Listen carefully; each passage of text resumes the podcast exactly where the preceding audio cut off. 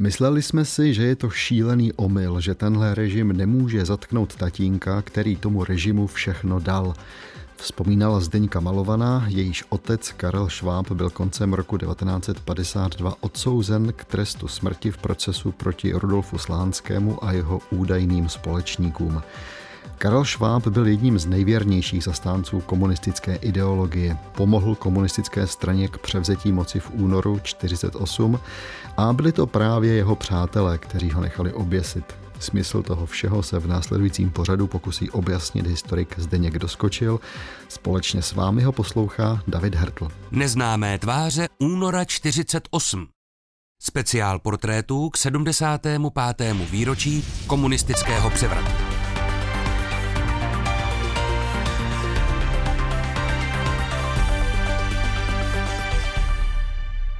Zdeňku, vítám vás ve studiu, hezký den. Dobrý den. Karel Šváb nejen tedy, že propojuje téma únoru 48 a listopadu a prosince 52, tedy převzetí moci a potom jeden z těch největších politických procesů, pro mě je zajímavý také tím, že když jsem si začal číst jeho životopis, tak on dlouhá léta vyrůstal v Německu. Ano, Karel Šváb byl bratrem Marie Švermové a jeho otec Martin Šváb byl sociálně demokratický aktivista, profesí zedník, který z existenčních důvodů se na začátku 20. století z Teplic dostal nejprve do Saské kamenice, a odtamtud do městečka Šterkráde v Porůří. Šterkráde je dnes součástí města Oberhausen. A tam vlastně celá ta rodina žila až do skončení první světové války. Teprve po vzniku republiky se celá rodina vrátila do Československa.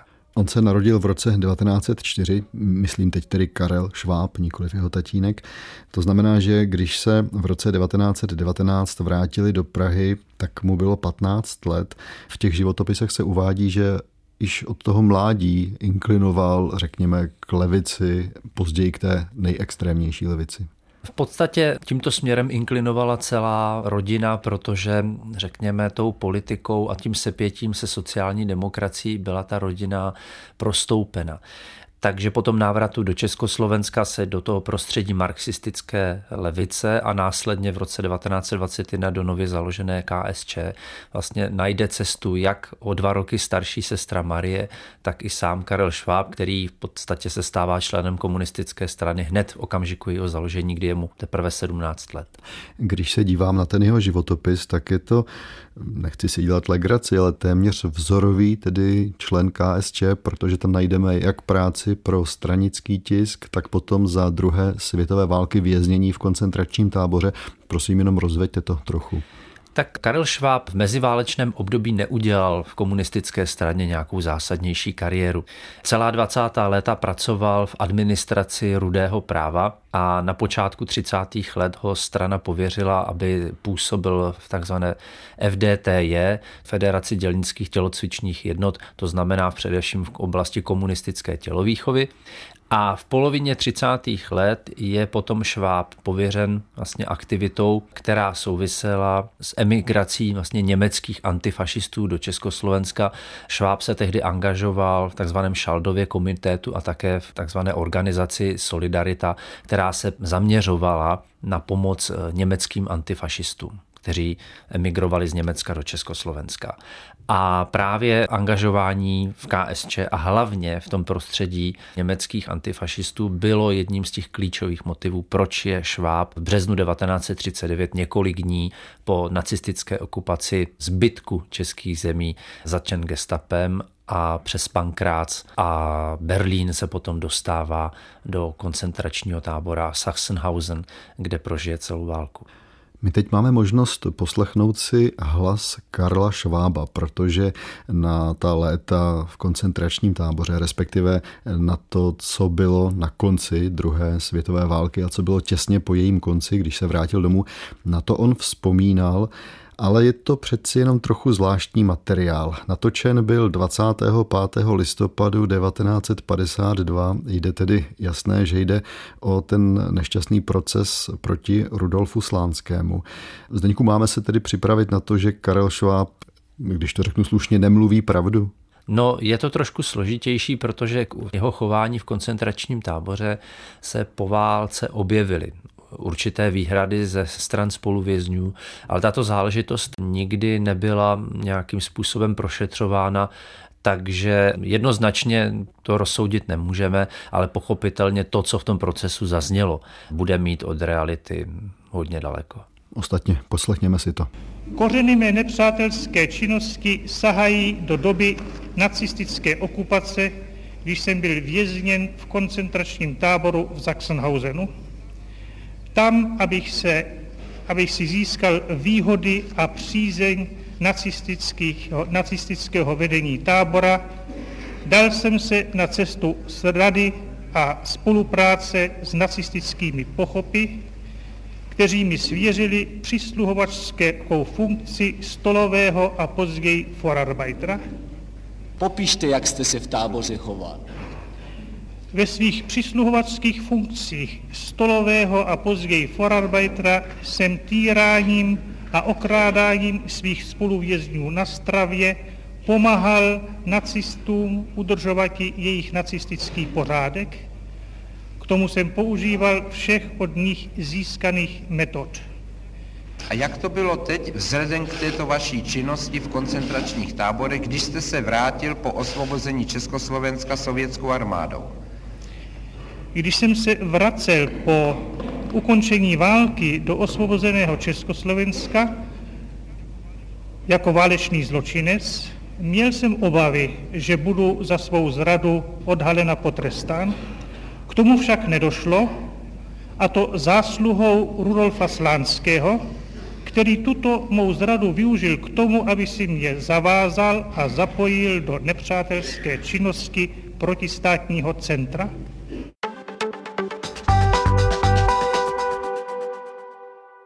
Zdeňku Karel Šváb tady sám o sobě hovoří jako o válečném zločinci. Vy už jste před tou ukázkou naznačoval, že takhle to prostě nebylo. On za něj po válce nikdy označen nebyl. Samozřejmě tohle je čistě účelová formulace, kterou si vynutila státní eh, bezpečnost, aby vyvolala ten ještě větší odpor k těm obžalovaným ve veřejném mínění. Karel Šváb tam hovoří o tom, že po válce začal tedy pracovat v aparátu komunistické strany. Když jsme tento pořad připravovali a vy jste mi poprvé řekl, že byl vedoucím evidenčního odboru, tak první, co mě napadlo, že zkrátka evidoval členy komunistické strany, že to byla nějaká statistika nebo něco takového, ale vy jste mě velmi rychle vyvedl z omylu, co byl evidenční odbor v komunistické straně. Evidenční odbor UVKSČ byl založen v roce 1946 a jeho účel byl velmi odlišný od toho, čemu ten název na první pohled napovídá. Evidenční odbor UVKSČ byla v podstatě stranická spravodajská služba. Byla založena proto, že v roce 1946 ještě komunisté zdaleka neměli pod kontrolou státní bezpečnost. Účel toho evidenčního odboru byl v podstatě dvojí. V té první fázi do února 1948 se činnost evidenčního odboru do značné míry zaměřovala na nekomunistické politické strany. V podstatě cílem komunistů bylo vytvořit si v nich nejprve síť svých informátorů, a tak, jak se přibližoval únor 48, tak postupně z těchto informátorů také vybudovat levicová křídla v těchto politických stranách, která ve vhodné chvíli v podstatě se buď pokusí tyto strany ovládnout, nebo se ty levicová křídla od nich otrhne a tím se nějakým způsobem usnadní komunistické převzetí moci. Takže Šváb budoval vlastně tuto informátorskou síť, díky níž měli komunisté velké množství interních informací o tom, co se v těch nekomunistických stranách děje. Zaměřovali se především na sociální demokracii a na národně socialistickou stranu. K tomu také vytvořili takovou zvláštní kategorii takzvaných tajných členů KSČ, kdy oni některé lidi, kteří chtěli vstoupit do komunistické strany, respektive abych to upřesnil. Některé funkcionáře těch ostatních politických stran, kteří po válce chtěli změnit svou politickou příslušnost a chtěli stoupit do KSČ, také komunisté přemluvili, aby tak nečinili a vrátili se do své původní strany a tam v podstatě způsobili jako takový komunističtí vlastně krtkové.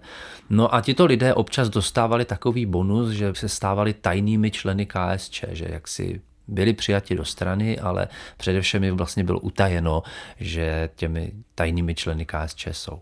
Tak tedy Karel Šváb, nejprve vedoucí evidenčního odboru, později působil na postu vedoucího bezpečnostního oddělení UVKSČ.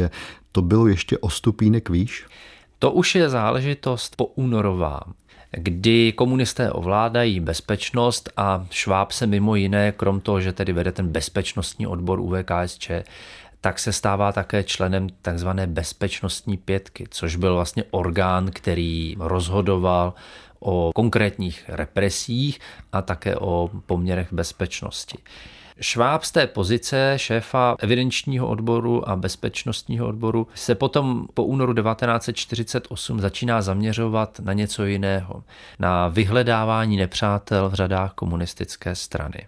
Za tímto účelem začíná schromažďovat kompromitující materiály na jednotlivé stranické funkcionáře a v roce 1949 přechází z aparátu UV do státní bezpečnosti. Je to v souvislosti s maďarským procesem s Láslo Rajkem, kdy Sověti tlačí na Gotwalda, aby také začal se intenzivně věnovat vyhledávání nepřátel uvnitř komunistické strany, protože když bylo spiknutí v Maďarsku logicky, musí existovat i také v Československu. Hledání českého rajka. Přesně tak. A vlastně Šváb je nejprve pověřen tím, aby s maďarským vůdcem Matyášem Rákošem vlastně jednal o těch poznacích z Rajkova procesu. No a po jeho skončení a příchodu sovětských poradců do Československa je Šváb postaven do takzvaného zvláštního odboru státní bezpečnosti, který právě začíná vyšetřovat stranické funkcionáře. No a v roce 1950 potom ta Švábova kariéra v tomto směru vrcholí, kdy se stává náměstkem ministra národní bezpečnosti. Ministerstvo národní bezpečnosti bylo tehdy nově zřízené ministerstvo, které v podstatě mělo pod svým palcem státobezpečnostní otázky. K tomu všemu, co jste teď říkal, tak vypovídal Karel Šváb i u procesu proti Rudolfu Slánskému, kde byl přímo na tu svoji roli v sekretariátu UVKSČ tázán a řekl následující. Když mě Slánský dosadil do této důležité bezpečnostní funkce na sekretariátě UVKSČ, dostával jsem hned od počátku do rukou důležité poznatky a materiály usvědčující a odhalující jednotlivé členy centra z nepřátelské činnosti. Jak jste naložil s těmito materiály? Všechny tyto materiály jsem předával Slánskému a společně s ním jsem je likvidoval. Kromě toho jsem na příkaz Slánského varoval každého jednotlivce, o kterého šlo, aby i sám mohl učinit opatření, jak pokračovat ve své nepřátelské činnosti, aniž by došlo k jeho vyzrazení? Posloucháte speciál portrétů neznámé tváře února 48. Příběhy aktérů komunistického převratu, kteří před 75 lety byli ve stínu mocných, ale nemělo by se na ně zapomenout. Najdete ho také na webu plus.rozhlas.cz, v aplikaci Můj rozhlas a v dalších podcastových aplikacích. A hrdinou dnešních portrétů je Karel Šváb, hovoří o něm historik Zdeněk Doskočil. Dobrý poslech vám od mikrofonu přeje také David Hertl. Zdeňku, Karel Šváb tady hovořil o tom, jak měl k dispozici různé materiály na ty členy takzvaného centra my víme, že to tak zkrátka nebylo, že žádné centrum neexistovalo. Pravda ale je, že Karel Šváb zkrátka nějaké lidi vyšetřoval a spoustu informací k dispozici měl. A podle všeho si nepočítal úplně v rukavičkách. Rozhodně ne, protože Šváb poté, co začali být zatýkáni lidé, kteří byli vyslýcháni na komunistické funkcionáře, tak se těch výslechů často zúčastňoval a počínal si někdy velice brutálně takže měl i podíl na tom fyzickém násilí, kterému ti jednotliví vězňové byli vystaveni. Nehledě na to, že Šváb díky té své roli opravdu schromažďoval kompromitující materiály na stranické funkcionáře, a Šváb sehrál poměrně zásadní roli v tom tažení proti takzvaným slovenským buržázním nacionalistům, protože ve slovenštích politicích vlastně na tom počátku vyšetřování, které vedlo k té konstrukci protistátního spikleneckého centra, tak ti slovenští politici jako Vlado Klementis nebo Gustav Husák a Laco Novomeský byli vnímáni jako ti ideální představitelé, kteří by tu roli československého rajka mohli sehrát. A Šváb na ně intenzivně schromažďoval kompromitující materiál, vyslýchal třeba i zatčeného záviše Kalandru v tomto směru a vypracoval potom velmi obsáhlý elaborát pro Klebenta, Gottwalda a další členy stranického vedení, který měl za následek v podstatě eliminaci těchto politiků z veřejného života a byl vlastně tím spouštěčem vůbec celého toho vyšetřování, které potom vedlo k té konstrukci protistátního spikleneckého centra, která ale nakonec semlela i Švába samotného. Žádný strom neroste do nebe. Kdy přichází ten okamžik zlomu, kdy se vlastně zjišťuje, že možná Šváb by byl tím dobrým, řekněme, adeptem na zatčení a kdy k tomu zatčení potom dojde? Tím zlomem je druhá polovina roku 1950. Má to, řekněme, několik příčin. Za prvé se v té době vymění ta skupina sovětských poradců za jinou, protože ti slovenští buržázní nacionalisté se najednou ukazují, že pro tu koncepci toho velkého spiknutí jsou vlastně malými rybami. Druhá věc, která k tomu přispěje, tak je existence tzv. komise stranické kontroly, což byl orgán, který se snažil právě zaměřovat také na prošetřování jaksi nepravostí stranických funkcionářů a tato komise si začala v podstatě se státní bezpečností poněkud konkurovat. A tím třetím motivem, který s tím druhým velmi souvisí, je zatčení Oto Šlinga.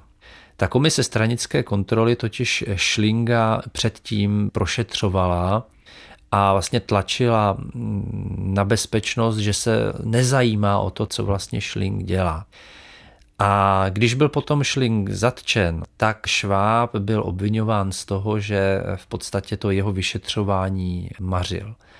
No a potom tady je ten jeden velmi podstatný moment. Oto Schling po válečném období udržoval bližší vztah s Marí Švermovou. A Marie Švermová v podstatě byla společně se Schlingem vlastně v té fázi vyšetřování ze sklonku roku 1950 označována vlastně za tu hlavu toho protistátního spiknutí. No a Karel Šváb byl její bratr. Tudíž logicky na něj padla nedůvěra. A tím posledním motivem je potom rozhodnutí stranického vedení na začátku roku 1951 provést čistku ve vyšších strukturách státní bezpečnosti. Postihla hlavně španělské interbrigadisty, no ale postihla také Karla Švába, který je v únoru 1951 zatčen. Karel Kaplan v knížce Státní bezpečnost o sobě, kde je taková velmi obsáhlá komentovaná výpověď vyšetřovatele státní bezpečnosti Bohumila Doubka, cituje mimo jiné to, jak tento vyšetřovatel hodnotil jednotlivé lidi, kteří byli do toho procesu proti slánskému zařazení, kteří museli tedy vypovídat. A tam je také hodnocení toho, jak vypovídal Karel Šváb při tom vyšetřování na státní bezpečnosti. Poslechněte si to. Karel Šváb se při výslechu choval od začátku až do konce sklesle. Byl rovněž jedním z prvních, kteří začali vypovídat proti Slánskému.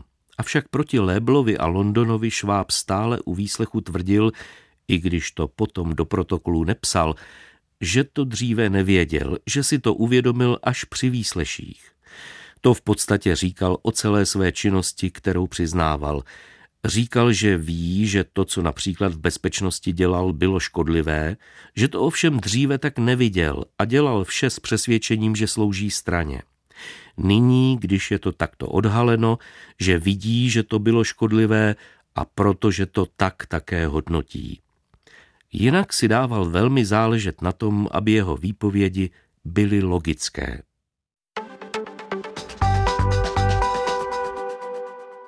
Zdeňku, vy jste před chvílí říkal, že Karel Šváb byl u těch začátků procesu, byl u mnoha i velmi brutálních výslechů. Jinými slovy, ta jeho skleslost u výslechu, když on byl tím vyslíchaným, dá se přičíst tomu, že velmi dobře věděl, v čem se ocitl. Já jsem si tím téměř jist, protože vzhledem k tomu, že velice dobře znal ten mechanismus toho vyšetřování s cílem zlomit toho vyšetřovaného fyzicky, psychicky, aby vypovídal tak, jak bezpečnost potřebuje, tak si myslím, že musel velmi dobře vědět, v čem se ocitl a že je to pro něj fakticky konec. Je pravda, že Šváb byl jeden z prvních, kteří po začení začal intenzivně vlastně vypovídat proti Slánskému a té osobě, se kterou předtím velmi intenzivně spolupracoval, tak naopak teďka napomohl k tomu, že byl tedy Slánský potom také zatčen. 26. listopadu 1952 byl během procesu proti Rudolfu Slánskému čas na závěrečné řeči. Z té řeči Karla Švába jsme vybrali zhruba minutový úsek u vědomí velikosti svých zločinů, kterých jsem se svou nepřátelskou činností v rámci protistátního a spikleneckého centra na dělnické třídě a komunistické straně dopustil, jsem učinil úplný a pravdivé doznání. Svým doznáním jsem chtěl dát najevo, že svých zločinů hluboce litují a chtěl jsem tím alespoň z části napravit to, co jsem napáchal. Nemám, co bych uvedl na svoji omluvu.